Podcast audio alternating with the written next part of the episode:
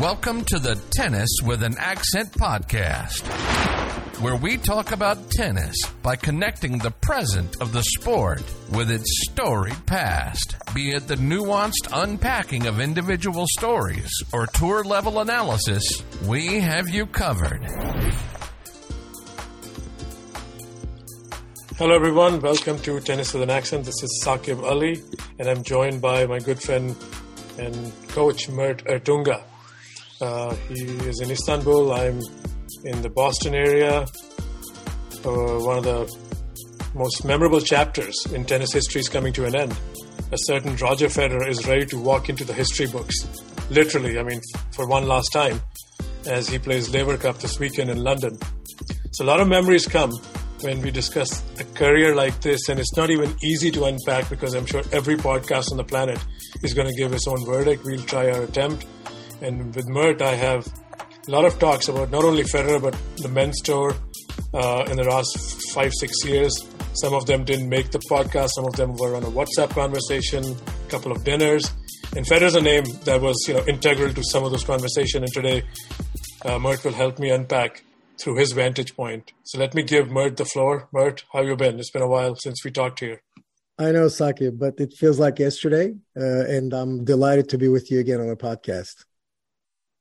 Yeah, and the, as a Federer celebration, they've been calling, you know, millions of fans are, you know, uh, processing it their own way. But celebration is the right word, even though the great man is not going to retire on his own terms. His last professional set, I mean, Laver Cup is part of professional tennis, but Wimbledon set was a six love performance against Hubie Hurkacz. He was clearly compromised, and now, you know, there are more reports coming out that he was.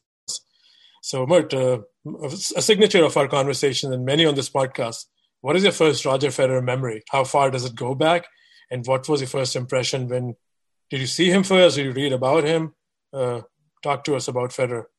No, you know, Saqib, it's funny because uh, when uh, when Roger Federer first came out, for people tend to forget this, or people didn't live through this because because let's let's face it, if you're uh, unless you're in your late 30s, uh, you were you were not even a teenager when Federer first came onto the scene, or when first when he first turned turned pro and started playing. So, uh, people who are in their twenties do not remember the, the you know his beginnings. But uh, but at first, uh, Roger Federer, the first say two or three years of his uh, career on the pro tour, he had to he faced quite uh, high expectations. A lot of people, uh, you know, th- there was a lot expected out of him. He was considered a fairly good talent I remember as early as 2002 that he was considered one of the favorites to win the to win Wimbledon, and uh, and I know you you and I talked about this, and you you uh, you narrowed it down. In fact, uh, with your great memory as always,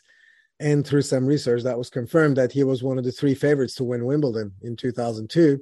So a lot, and this is before he he even uh, went to the finals or the semis of a of a major. So, so expectations were high from him, and and he disappointed those expectations for a little while. Um, he did win a tournament or two here and there, even a even a Master Series tournament. But uh, when when came the big stage, he crashed out early uh, several times. It wasn't until 2003 Wimbledon that he really burst onto the scene. Well, okay, I mean he did beat Sampras in that 2001 match, but even after that, once he beat Sampras, I remember clearly people saying, "Okay, he's going to win the title," and he didn't.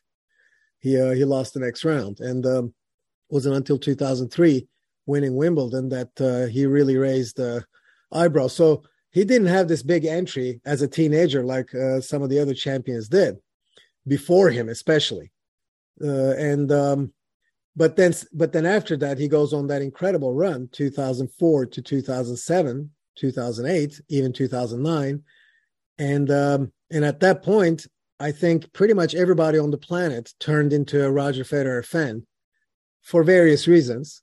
And then uh, one of the big reasons being is that he he brought back men's tennis from the brink of uh, uh, from the brink of dark of, of the bottom of a dark pit. And uh, you know, men's tennis was um, lost at the time. Uh, there wasn't a clear rivalry at the top. Sampras gone, uh, Agassi old, uh, probably in his last couple of years, and uh, there was, you know, there was a group of Spanish guys winning uh, French Open, but not necessarily doing well, even skipping Wimbledon. And it was just a little bit of a chaotic situation in the men's in men's tennis in the sense that uh, there was nothing to inspire new fans to come in and and and watch the watch the game. And Federer changed all that, and that actually personifies what uh, Roger did for tennis uh, throughout his whole career. He was a trailblazer in many ways, and one of the things that um, one of the trails that he blazed was uh, was uh, bringing back, you know, bringing men's tennis back to prominence. I'd argue that uh, he's one of the he's one of the two biggest personalities I've ever seen in men's tennis in the Open era. Him and Bjorn Borg back in the uh, first golden era. So And, hold um, that these, thought. these, these guys just uh, uh, go ahead. Uh, go you go ahead. No, I was just going to say, hold that thought, but that was kind of rude of me. But I would like to explore this a little further. But let's go back to the early part of your answer. When we all know, right? You know, he wasn't as good as some of his rivals, or even some of the other men who had preceded him, like the Samprases or the Edbergs, who were winning at a very young age.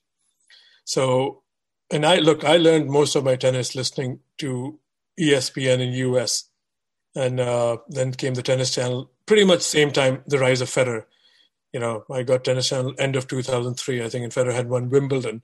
So the big narrative that went around through the U.S. commentary box covering those events on both networks was, you know, Federer kind of had all the tools, and uh, it took him a while to put the choices and the tools together. That's what mainly Patrick McEnroe and a lot of these guys said the same thing. And so, do you believe that his game was there? It just took a longer maturation period say compared to a Rafa Nadal or a Boris Becker or Novak Djokovic? Do you believe in that kind of stuff, or you think uh, everybody matures at their own pace and these comparisons really are different trails? No, I think uh, I think it does it does say something. Uh, it it does hold some value. Uh, people mature at uh, at different stages, and some people ride on confidence. You know, one and and they do well when they're leading the pack or as front runners, as opposed to someone who's trying to catch up with everyone else.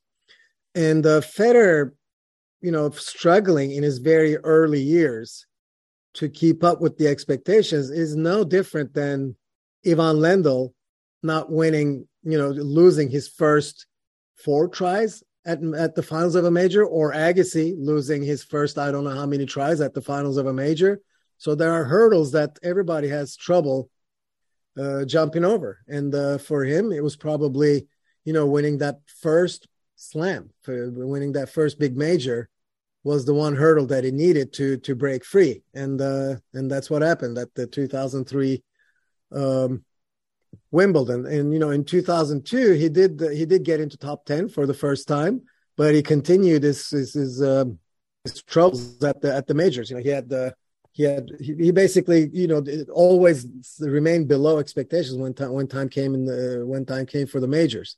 So that's why the 2003 Wimbledon trophy is probably to me it's uh his second biggest slam victory of his career because because it means so much more for him to win that first slam than anyone else if you think about it in history.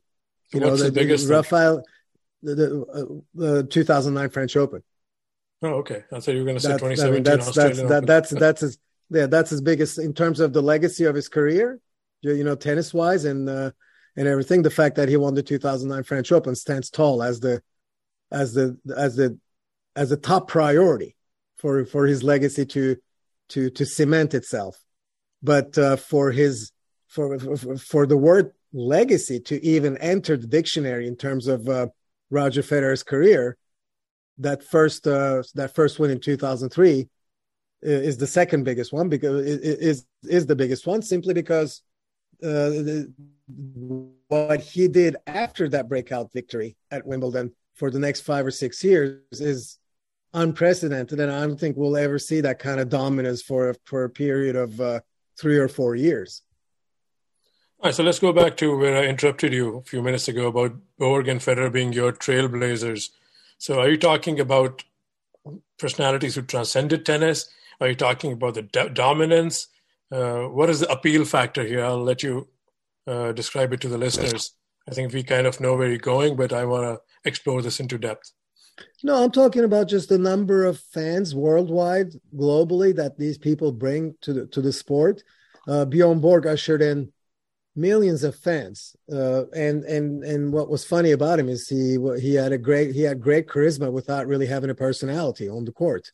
The the guy was uh, neutral, ice ice cold on the court, never showed any positive or negative emotions, and uh, but you know his uh, the, the, way he dressed and the, the, way he won Wimbledon five times in a row. The, he did the the the Channel Slam three years in a row, won the French and the and and Wimbledon, and his accomplishments year in year out for in in a, in a period of seven years, and the way the, the way his game revolutionized men's tennis and brought in new fans and he had a certain look, you know, the bandana and the long hair, and he he was what's called a rock star, so to speak, you know, at the time. And I think he brought in to to tennis uh, millions of millions of fans. I think that's the kind of impact that Roger Federer had when when he started playing his game. The way he plays tennis is um, is so beautiful, really, you know, technique wise, and and the way he flows on the court, and and um, uh, and the way he can generate power without looking like he's gener- that he's hitting hard. And and the and the, the vari- then the variety of touch shots that he he had in his toolbox uh, revolutionized the game at the time too. And when i say he's a trailblazer you know that's kind of the beginning of of uh, of him being a trailblazer. And uh, he he's the one who um, be- because of his uh, personality at the time and uh, because of the way he um, he um, he uh, you know behaved on the court and uh, because of the way that he the, the image the class image that he that he exuded really at the time at the same time as being the number one player and being dominant and yet remain someone that everyone can relate to uh, in interviews and in his interactions with fans and, and other journalists i think put him apart to where he became super popular. Everybody from all all uh, all uh, uh stratospheres kind of fell in love with Roger Federer, and then came along Nadal, and uh, Nadal being a classic play, uh, personality himself in a different way.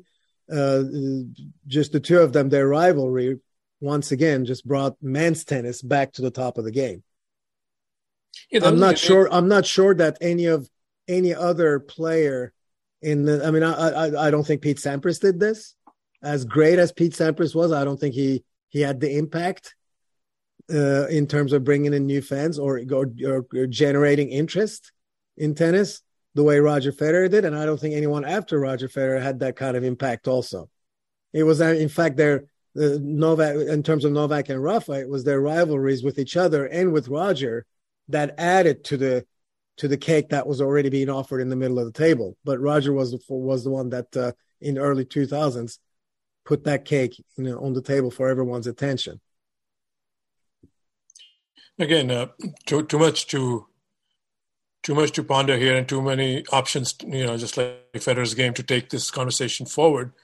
And Matt Zemek you know who's going to be by the way doing another podcast which will be part 2 of this podcast. He'll partner with Andrew Burton right after Laver Cup and do a second Federer episode. And me and Mert are the opening act here. So uh, Mert Matt put out something that was echoed by Ivan Ljubicic that not only I think what I'm trying to do is summarize with Federer's cliches like you know aesthetically pleasing and beautiful tennis and the David Foster Wallace description, sometimes the fight and the winner, winning nature of his tennis gets lost. I mean, not to everyone, but I think a lot of people say, "Oh, Federer's the most beautiful player to watch." Fine, he's been overtaken by Djokovic and Nadal, who are deserving in their own right to stand at the pedestal where they're standing. But that doesn't make Federer's tennis any less. I think sometimes people just say, "Oh, he's the most beautiful player to watch," but of course, Nadal and Djokovic have their own fight, and they might edge him in the mental department, but not by much. Even Novak says Federer's fight is you know amazing. So, do you think sometimes tennis critics and fans shortchange Federer's fight and desire to win just by hanging on to the cliches of how beautiful the forehand is, the flick of the backhand, and all that stuff? Saqib to claim that someone can win as much as Federer did and not have and lack in the fighting, you know, lack in the fighting spirit is quite frankly laughable. You know, I I I, I hate to use that term uh, because I'm sure some people that I know even make make this argument. But uh, uh, yeah, I mean, if you're gonna, it's all relative, right? I mean, if you're going to compare him to to say in, in just in the fighting spirit or back against the wall department to Rafa, for example, yes, I would put Rafa ahead of uh, Roger in that too. But wouldn't you? I would put just about everyone against Rafa in, in that same department. So, you know, you cannot uh, sit there and just limit yourself to just two or three colorful, uh, emotion provoking comparisons and then drew larger uh, conclusions from that. Uh, you know, for every example that uh, that that you can give or of Roger letting the match slip away, you can probably, if you look into it, you can probably give 20 examples of how Roger hung on. Uh, you know, with with with every nail that he had to a match, and then ended up winning it. And um, so, no, I, I, I disagree with that. I don't I don't think uh, you can be you can build a career um, in the stat in the stature of uh, Roger Federer and lack in what is it fighting spirit is that the cliche term but uh, no that's not true I, I don't believe that either he's he's lost like more than a few matches from match points down so i think that's something yes there's you know. there's no doubt. In fact he probably lost uh, in big stages some matches that he should have won. It, it, doesn't even have to be match points right? I mean uh, for example in my opinion the match that he lost to juan martin del potro in 2009 us open he should have never lost that match. He didn't have a match point either but that match was going in a way where he should have won comfortably at two different times. And then, and then if you want to talk about match points, I mean, you know, he lost that match against Safin as early as 2005. He tried a tweener on a on a match point, and uh, yeah, you can go back and look at those.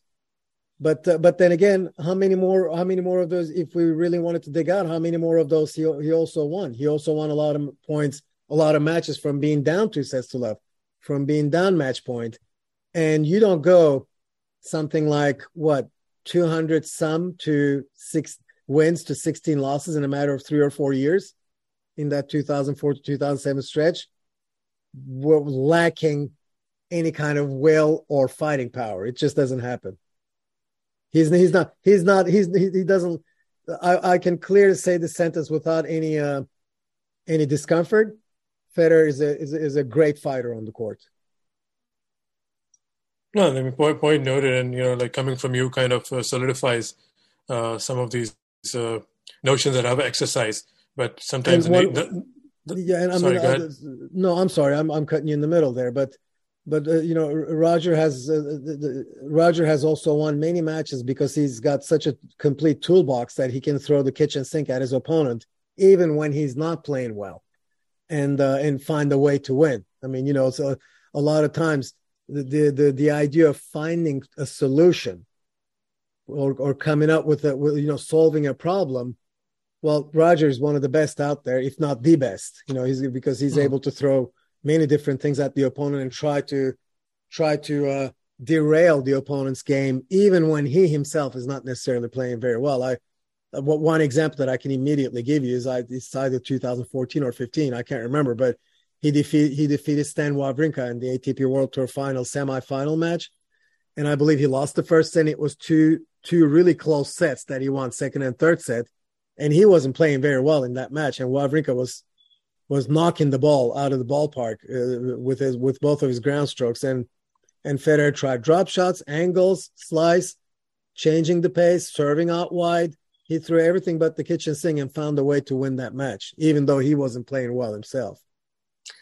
I know I, I kind of uh, digressed, but uh, yeah. No, that's fine. That's a kind of a meaningful digression because that put a question that was back in my queue at the forefront now with all the variety you mentioned. Look, you have played the sport professionally.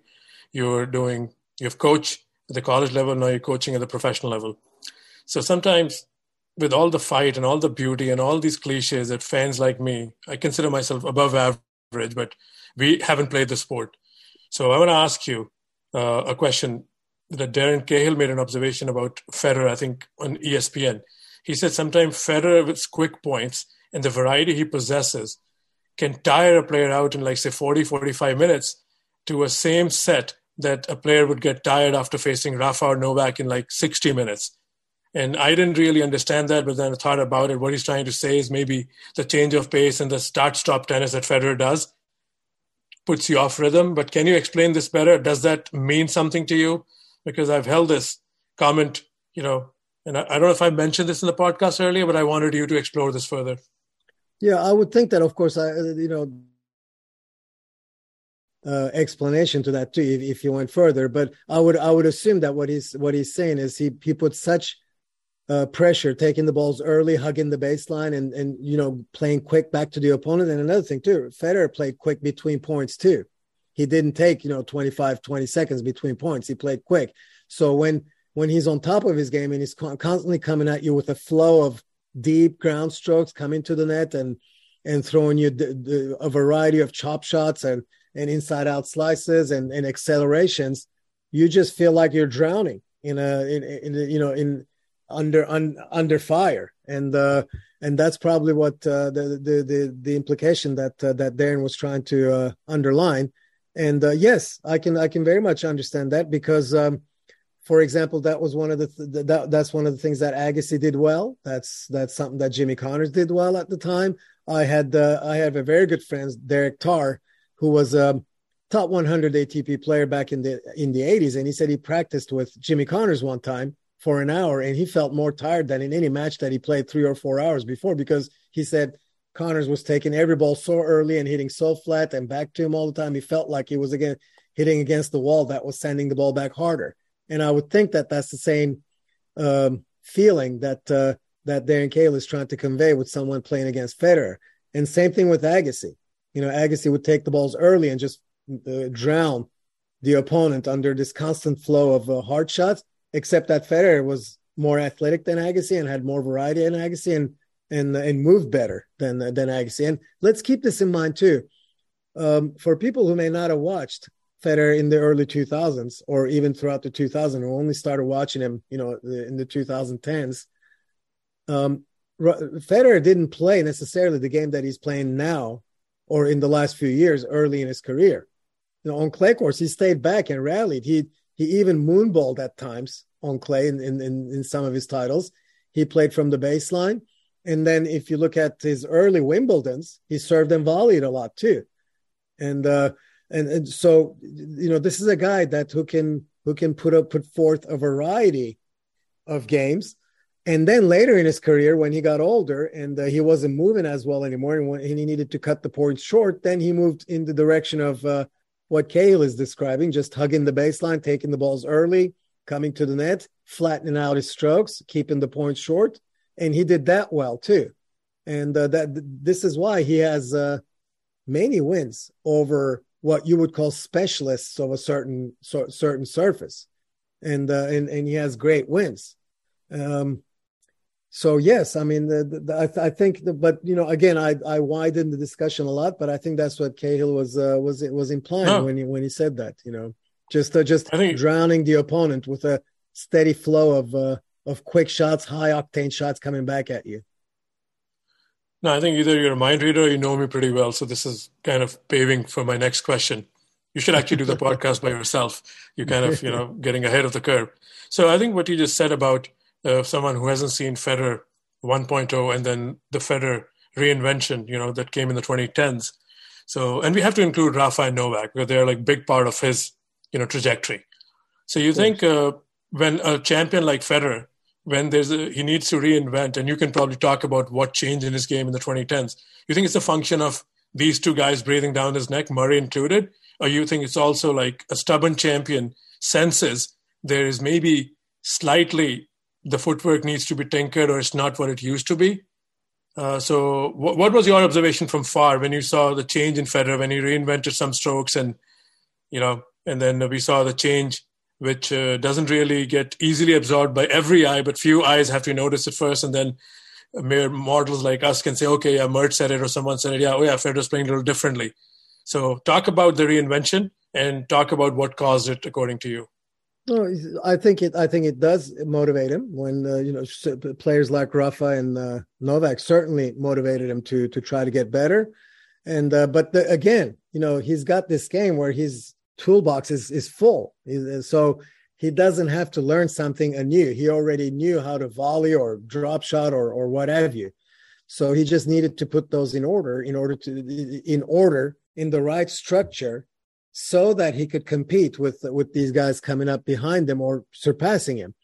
And um, you know, if you look at uh, and and it's not like uh, he has to. I mean, look, take a guy take a guy like uh, Robin Soderling, who you know in the late 2000s before before he caught mono in the very early 2010 from 2007 to 2011 um, time period he was he was very uh, effective. And uh, he played he played a great brand of tennis just really really powerful striking.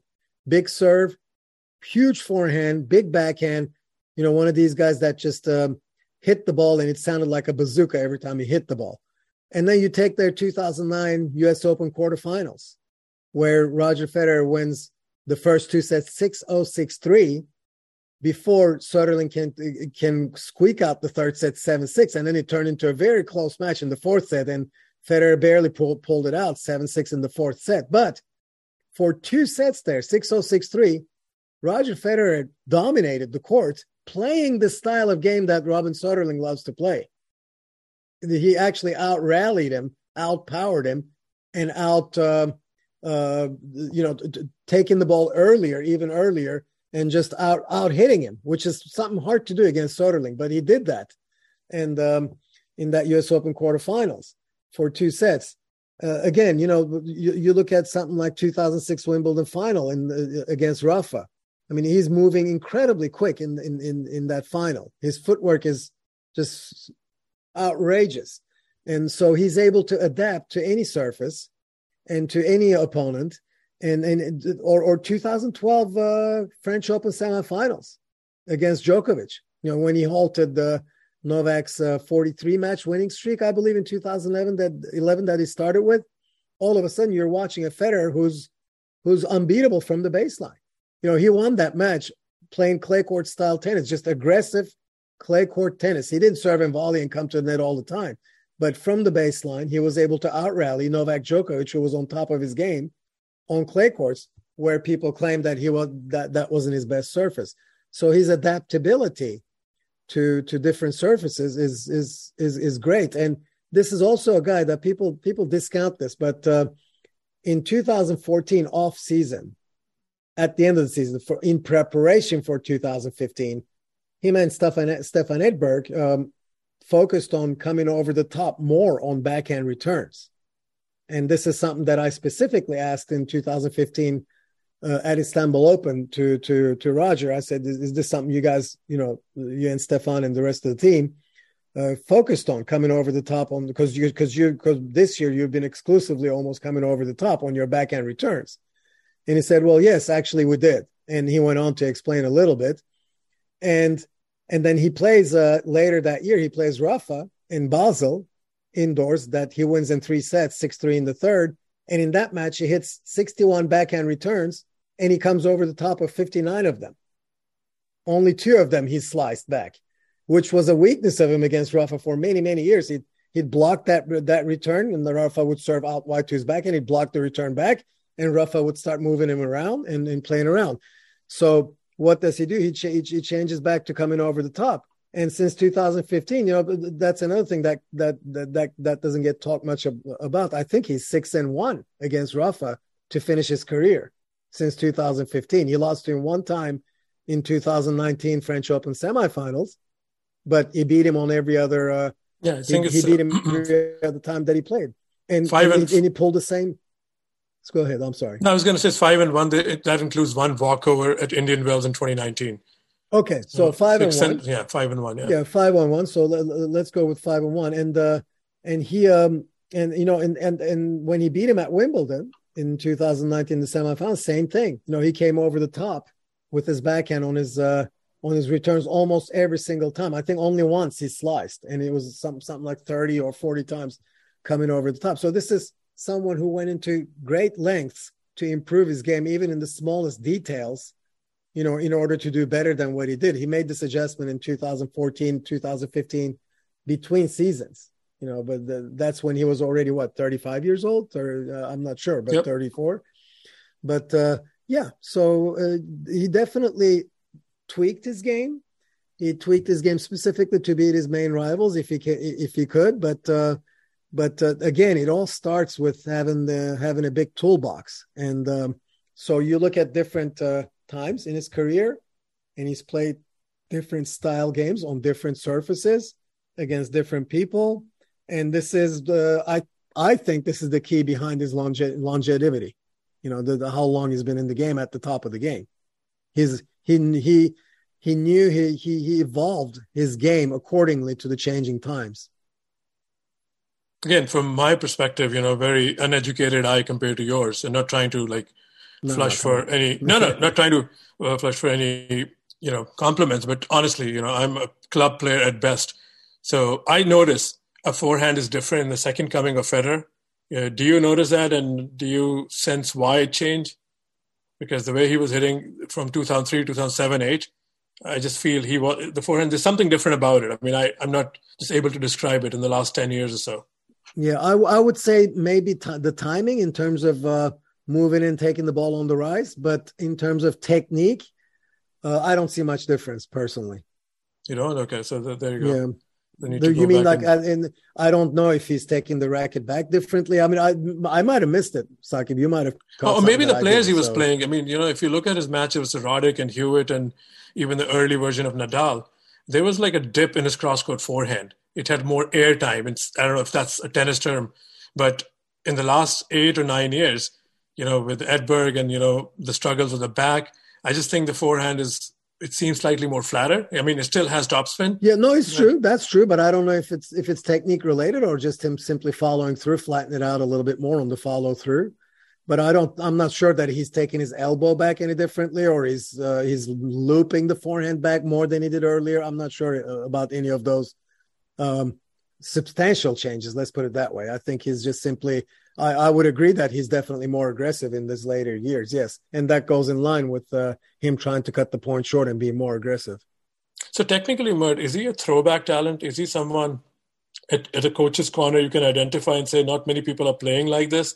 He becomes more unique. Of course, he's very talented, but in my humble opinion, he learned his tennis watching the Edbergs and Sampras's and you know all those guys. So he's a guy from who grew up watching the '90s tennis and his longevity kind of you know made him a dinosaur. But do you think that style is more relevant today? Are people going to play that style? Uh, um, are people following the more hybrid style like the pros Marat Safin and all the way Novak Djokovic taking it to a whole new level of how tennis is played now?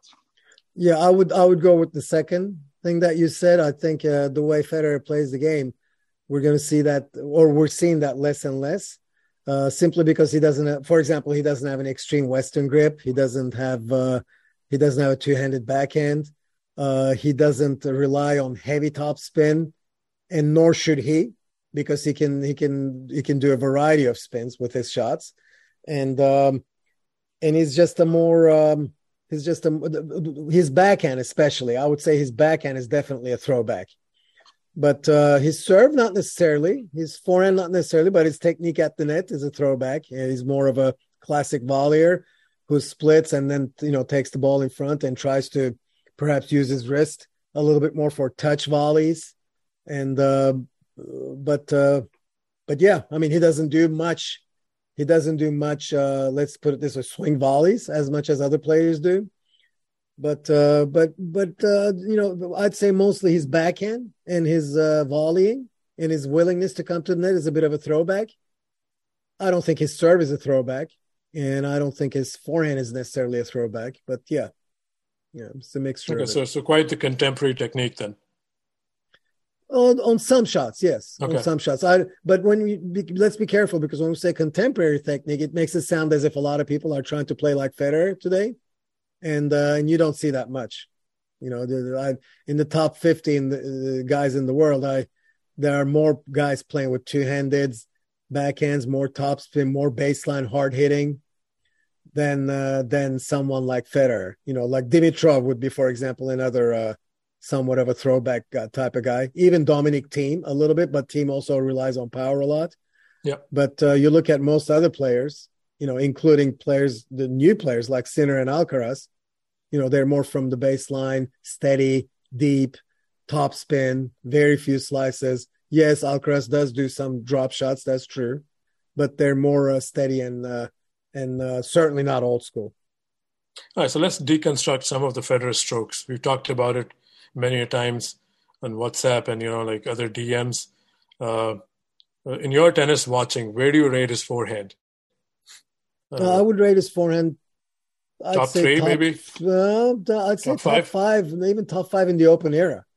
You know, the, so it's it's it's one of the best forehands out there.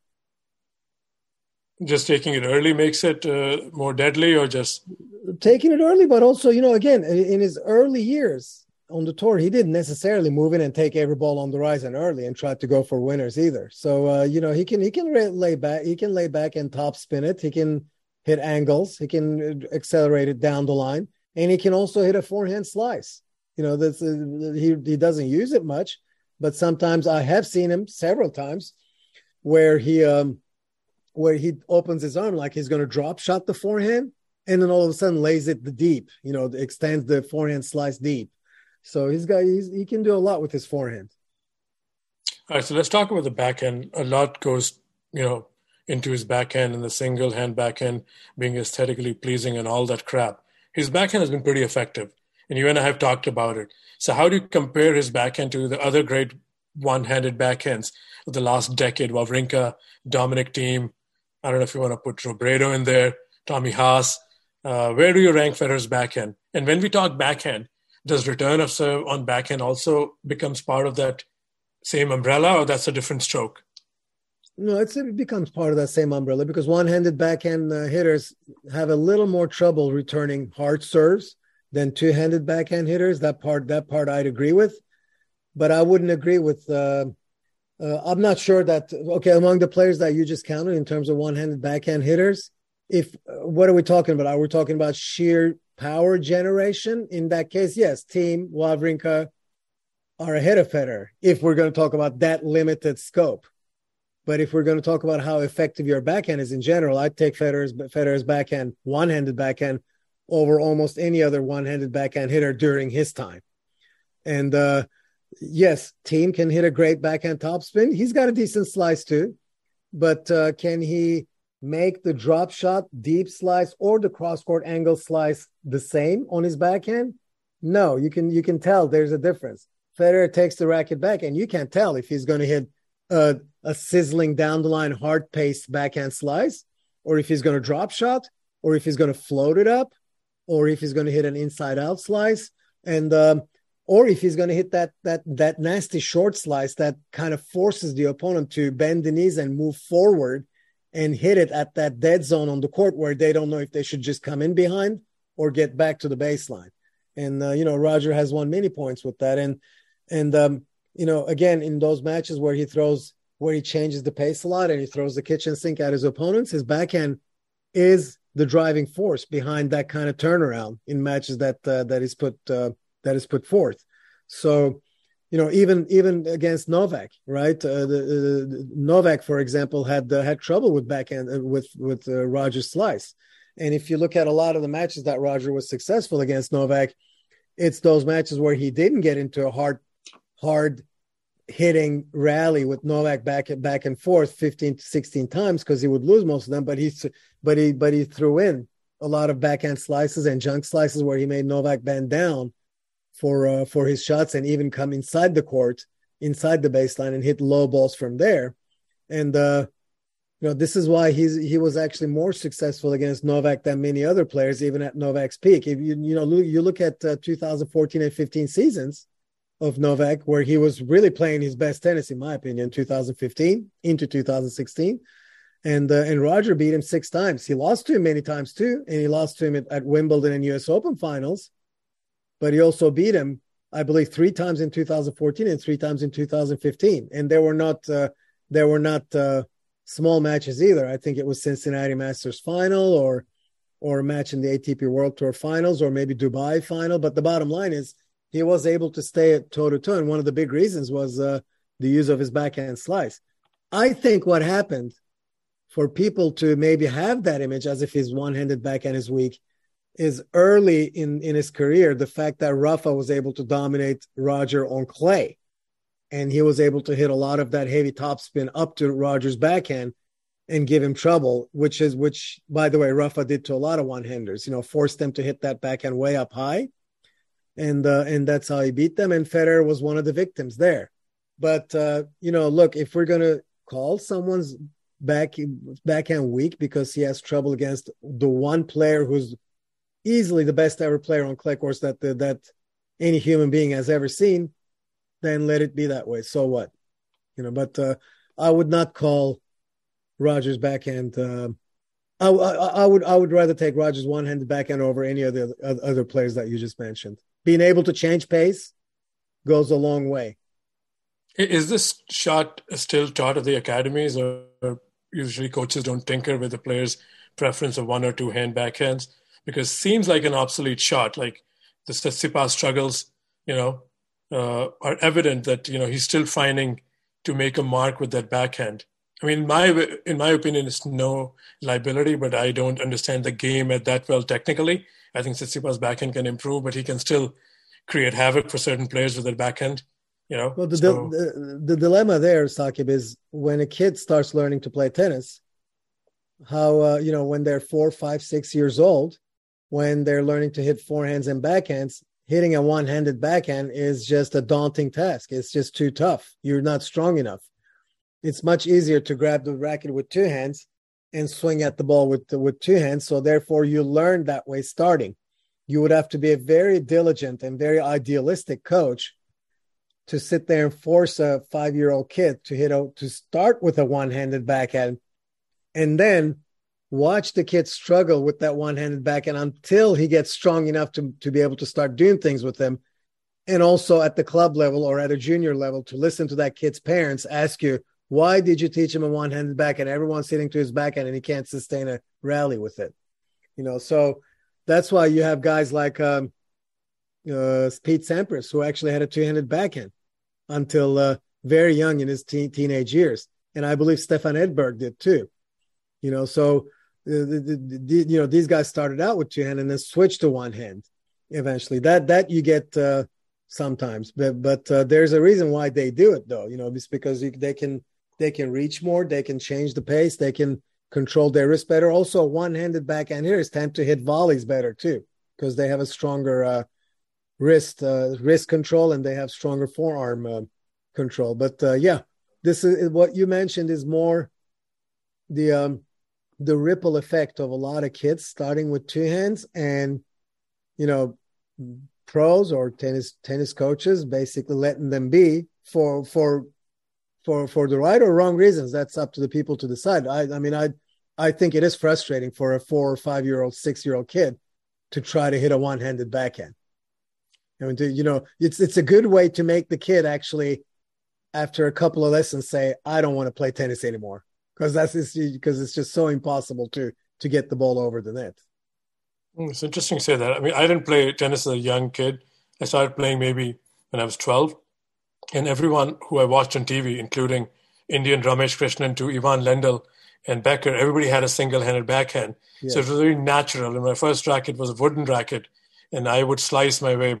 But again, my yeah, tennis didn't you know, go anywhere. Saqib, if you if you look if you t- if you pick up books from the 1960s 70s 50s tennis books they straight out teach you how to how to hit a one-handed backhand that's not even a question when i first took a lesson so in the, the early 70s as as a as a very very young kid there was no question you know they they showed us the grip to the forehand and they showed us that okay with that grip you also hit a backhand you know same same continental grip. So that there was one way to, to taught back then and that's how it was. And that's why they a lot of people hit that's why connors and borg were such oddities hitting two-handed backhands at the time. But uh, but you know after a while you know once two-handed backhand was discovered and and top players in the world started using it then uh, then coaches simply took the easy way out and I don't say that as a criticism, but you discover that as a young kid, their enthusiasm is at a higher level when they can actually hit the ball over the net.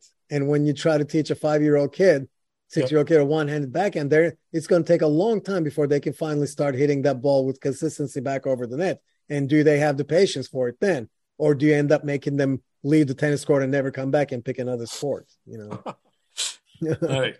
Okay, so that's uh, so let's talk about the most important ingredient in professional tennis the last 30 years footwork.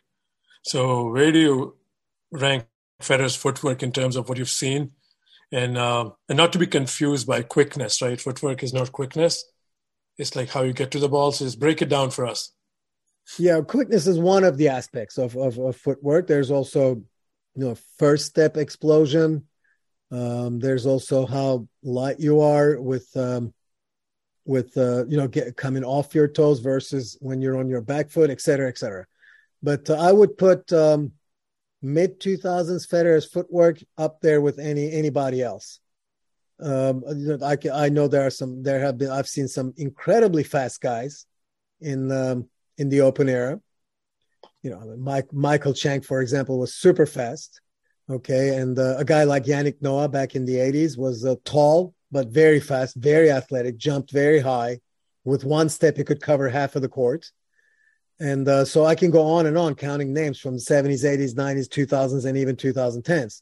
But uh, I would say that 2004, 5, 6, 7, all the way to 2009, Roger Federer was super quick on the court. And his footwork was something to behold because he actually looked like he wasn't really stepping on the court. He was kind of uh, g- uh, gliding on the court.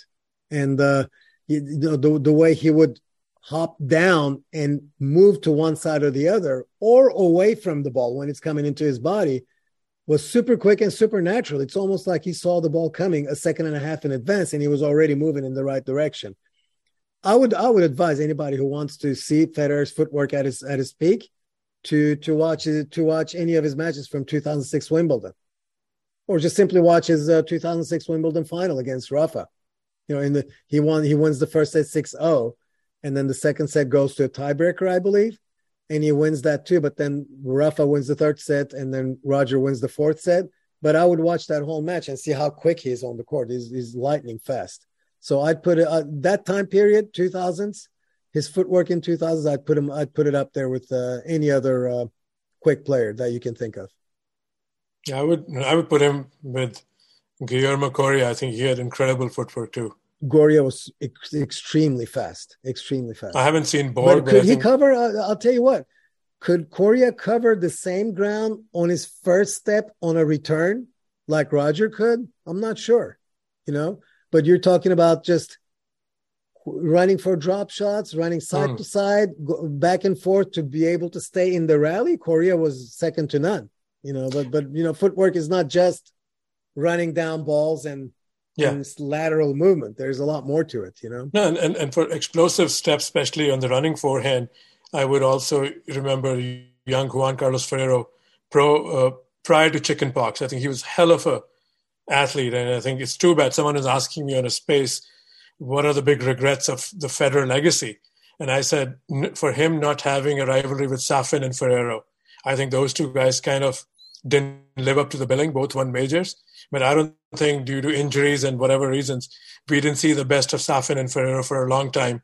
And I think before Nadal entered, those two matchups were primed, I think, for YouTube and, you know, and the stuff that we continue to talk about. I think we got deprived of those two matchups. But anyway, so Mert, again, there's some crazy Federer statistics, right? 23, 36, 237, 18 of 19 slam finals, 10 in a row, then losing a semi to Djokovic, then again eight in a row, and someone who's you know who's been in the sport for so long. These records became mundane with Federer. I mean, you know, it took we took it for granted till Rafa and Novak came and challenged, and you know, then started making their own inroads. What stands out for you? What is the single record or, or record or two that you sometimes think, wow, you know, we, we, we just don't fully appreciate this this streak? how many semifinals did, did he have in a row in the in the in the majors? Didn't he have like something like 21 or 22 semifinals in a 23. row? 23.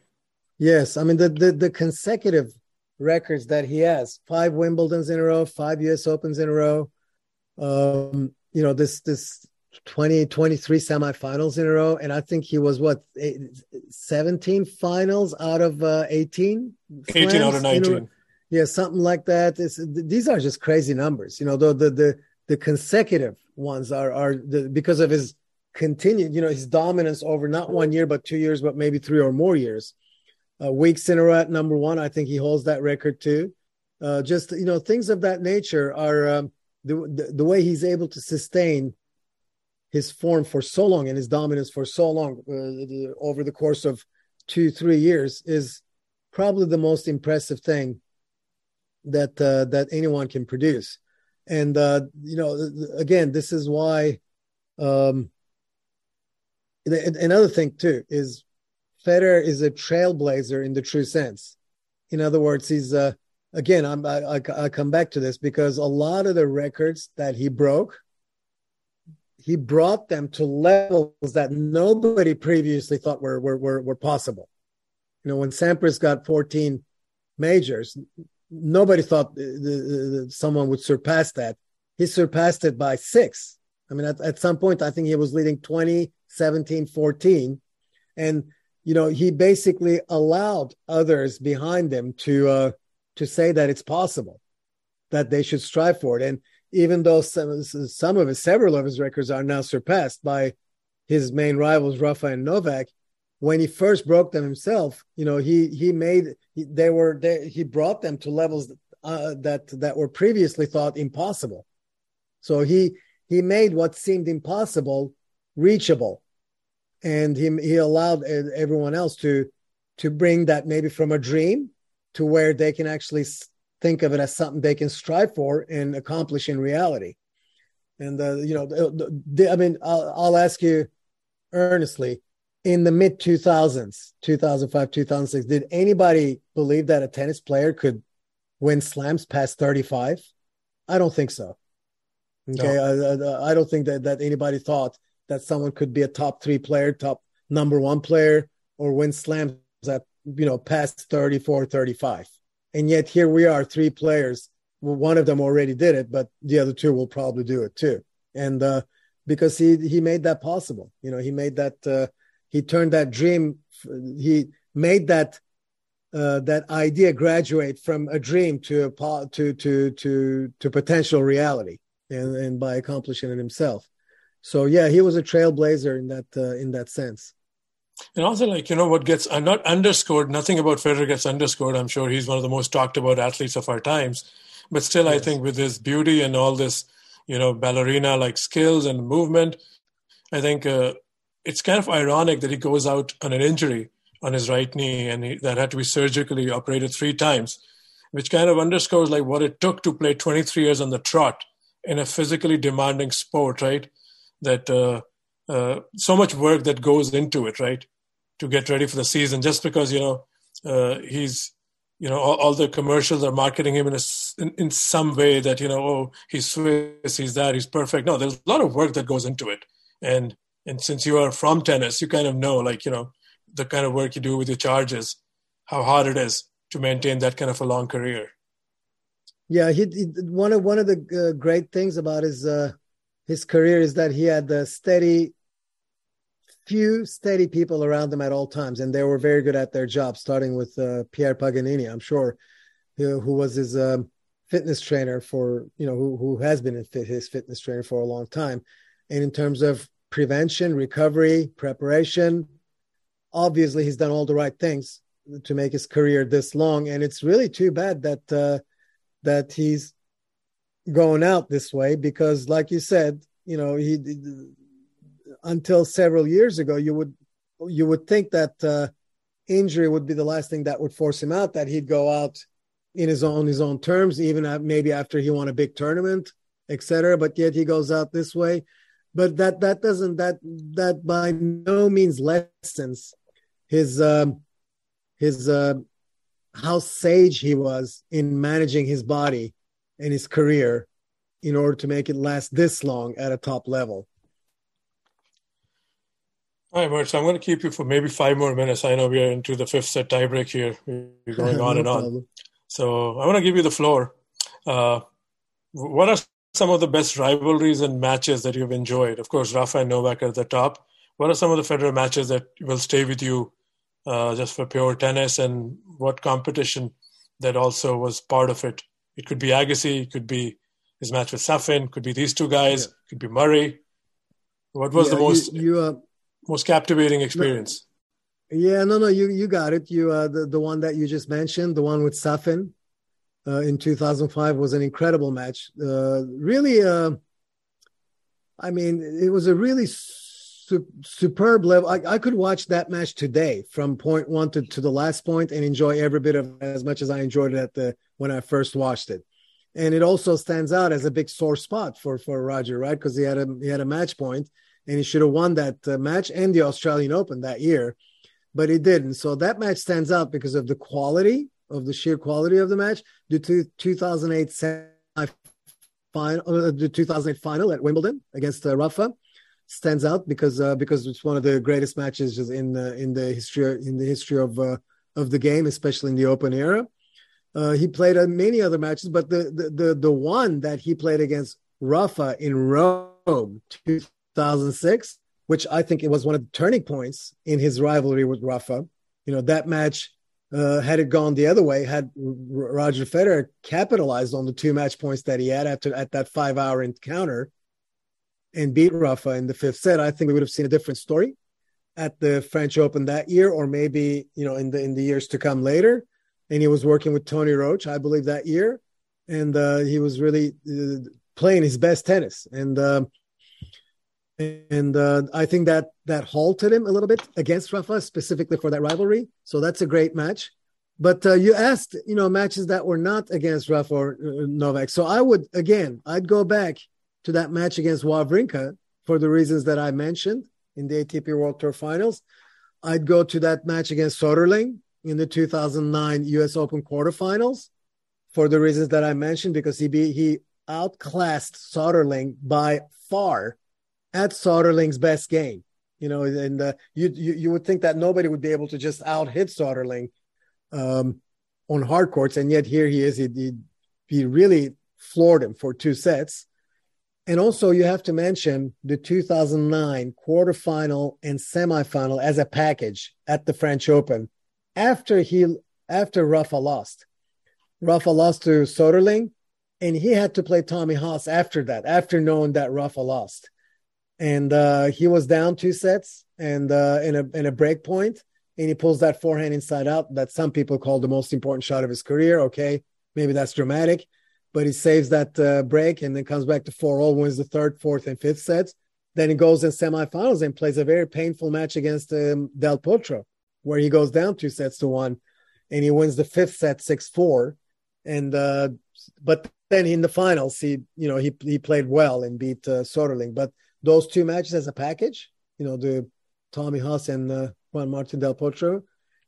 Um, what are some of the 2017 Australian Open final against Rafa for what it stood for what it stood for because it not only brought brought him back to winning a slam after five years, but it also brought him back from the brink of uh, uh, retire, or let's put it this way: retirement in the eyes of the public.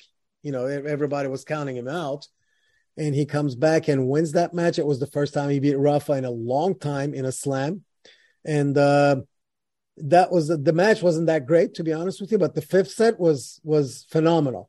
In the last five games was maybe the best five games in a row of Roger's career and and then but he backed it up right? In 2017 he backed that up with uh with a with a tremendous season beating rafa multiple times in that year and um and grabbing the number one spot. So those are the matches that come to my mind other than the uh, other than the big uh, you know you, again i i slid into a roger rafa match again but uh i know you want to know more about other matches but those are the ones that come to my mind. Yeah, but I'm sure he's, he's great the one thing that I'd like to say though, his greatest uh, his greatest quality, I think, as a as a player, is his ability to adapt, his capacity for his adaptability. Let's put it this way: he could adapt to different surfaces. He adapted to changing game styles over the course of his career. He adapted to becoming a celebrity. You know, early in his career, he was. Many people will tell you, even his contemporaries and juniors that he was he was a little bit of, of a hothead on the court. Uh, he broke rackets, but then also he went through that period as a youngster where he was a little bit uh, awkward in interviews. He had the, you know, he had his hair painted uh, yellow or, or or silver, and so and then but then he becomes a celebrity. He get, he becomes number one, and he gets into that elite image, and he adapted himself well to that image. He he all of a sudden exuded class and respect.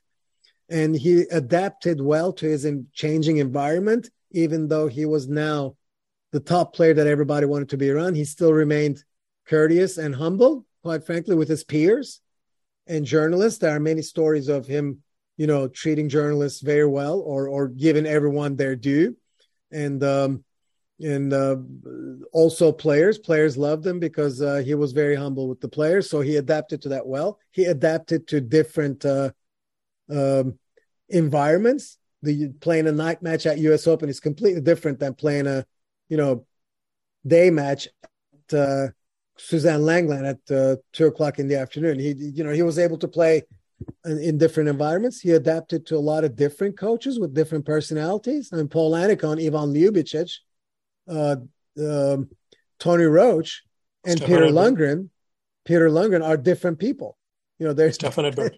We're talking about a, a wide plethora of uh, of personalities to work with, and yeah, Stefan Edberg, you know, is another one and yet he's uh, he did that. So uh, yeah, he's I mean his his adaptability, he the way the way he adapted to tough losses, uh, it's it's it's just great. You know, he's uh he's a people's person too, making you know making people around them feel like anybody who goes and practiced with them during the off season or preseason in the in the Dubai, for example, always came back super satisfied. All these youngsters, they said he he treated us like one of the one of us he was very pleasant to be around. In the locker room, he's well liked by everybody. I can tell you a story. Uh, Can Üner, who now sadly passed away, who was coach of Marcel Ilhan and, and Çağla Turkish coach. And uh, the first time in 2011, when when his player Marcel entered the top 100, the first Turkish male player to do so, and he got and he and Federer practice scheduled a practice with him for an hour, and they practiced. And at the end of practice, John, the coach, started talking to Roger about soccer, which, by the way, is a big interest point for for Federer. He loves talking about soccer or European football. Let's put it this way. And uh, and they talked about uh, his favorite team, Basel, and uh, they talked about this and that. And John, and then the next for the next year or so, every time Roger saw John, he he would come up. John said, you know, he didn't want to bother him just because he talked to him one time. He felt like he didn't want to, you know, violate his space and go up and say hello to him. But no, actually, Roger apparently came to him and said every time, "Hey, how's your team going? You know, we, we may play each other at the European League, Champions League. Let's see what happens this year." And then he would laugh. And you know, we're talking about a guy who coaches a player who just ran the top 100 for the first time from a country that many people haven't even known a tennis player from. And yet here's Roger taking the time to stop and talk to him just because they talked mm. once or twice and he enjoyed the conversation. And, um, and that that's why he's uh, he was very popular in the locker room too. So, Mert, we talked about many seasons of Federer's greatness. You know, the three Slam season, 2017, and you and I were talking about the season that gets lost in the conversation is 2005, when he won yes. 81 out of 85 matches. And the other day, you and I were part of a Twitter thread when I dragged you in comparing Borg and Nadal's seasons, and you said you know some of the two slam seasons are as good as three slam seasons because winning a full slam or three slams was logistically very different challenge in a different era. So where would you put an 81-4 season where Federer lost crazy match points to Safin and then lost to Nadal in the semis in French? Otherwise, you know, you know, and that to me that's still uh, one of the top five six seasons of all time. But how do you want to weigh on it? Uh, we still have to call that one of his worst seasons, Saki, because he lost to Richard Gasquet to to whom he's go. never lost. One of his four losses is to Gasquet at the at Monte Carlo, and I think he's what I'm just throwing out numbers here. It's 24 and zero in sets since then against Gasquet. No, Ga- but, Gasquet uh, beat him one more time in Rome, actually. Oh, he did. Okay, all right. Well, I'll take that yeah. back. But uh, of course, Gasquet is a terrific player. I'm just you know making a joke for for the sake of uh, for the sake of laughter. But um, no, that's uh, that that 2005 season gets lost in the shuffle because of 2006 season, and um, 2005 season is is tremendous, and also because because of uh, in the prism of uh, you know today's values because number of majors count for so much the fact that he just won two majors only that year automatically discounts it in the eyes of many but uh, yeah there's absolutely no reason why 2005 season should not be considered a terrific season. You know, if we're talking about the best seasons of all times in the open era, at least, of course, McEnroe's 1984 comes to mind and so forth, and Novak's 2011 or 2016, or, or, uh, you know, we can go on and on and on with, uh, with, you know, Rogers 2006 season. but uh, if if we want to dig under the top level and look at the details, the 2005 season ha- would have to be in the top uh, six or seven best seasons of all times, also. For, and, and it took two crazy matches by Nalbandian and Safin to get those two wins. Nalbandian at the year-end finals and Safin in Australia. Otherwise, yeah. that could have he, been a wasn't Martina. He, wasn't he up two sets to love against Nalbandian, and then he lost in the fifth set tiebreaker or something like that? I think so. I think so. Yeah. Yeah. Yeah. He had come back from an injury. I think he hadn't played much after the U.S. Open. I think that year. Yeah. yeah. So, anyway, so Mert, let's conclude this. I know you have a famous story that you told our friends in the uh, WhatsApp and DM group, where once you were traveling with a bunch of, I think, journalists during Wimbledon, and you have a great Federer story. Yeah. I want the listeners to know, and that could be the ending point of this conversation as we continue to celebrate. Oh Federer. no, the, yeah.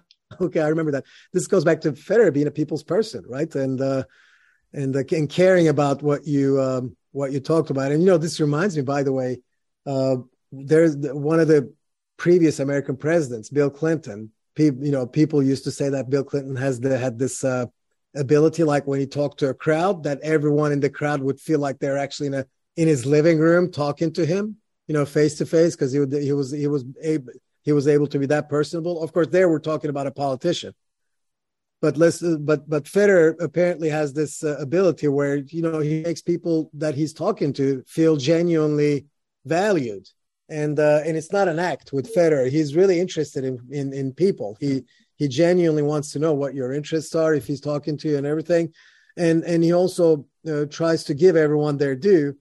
And what what I did what I heard was uh, it was one in the mid 2000 i don't know i can't remember if it was 2014 15 16 or 13 uh, when i was writing for a for a media publication and i had uh, you know i came i went in as media and we were you know there's transportation back and forth from the hotel to the site and at night when we're going back to the hotel and i got in in the in a car with uh, with four french speaking people. The three of them were french journalists. One of them was swiss or it was two and two. I can't remember.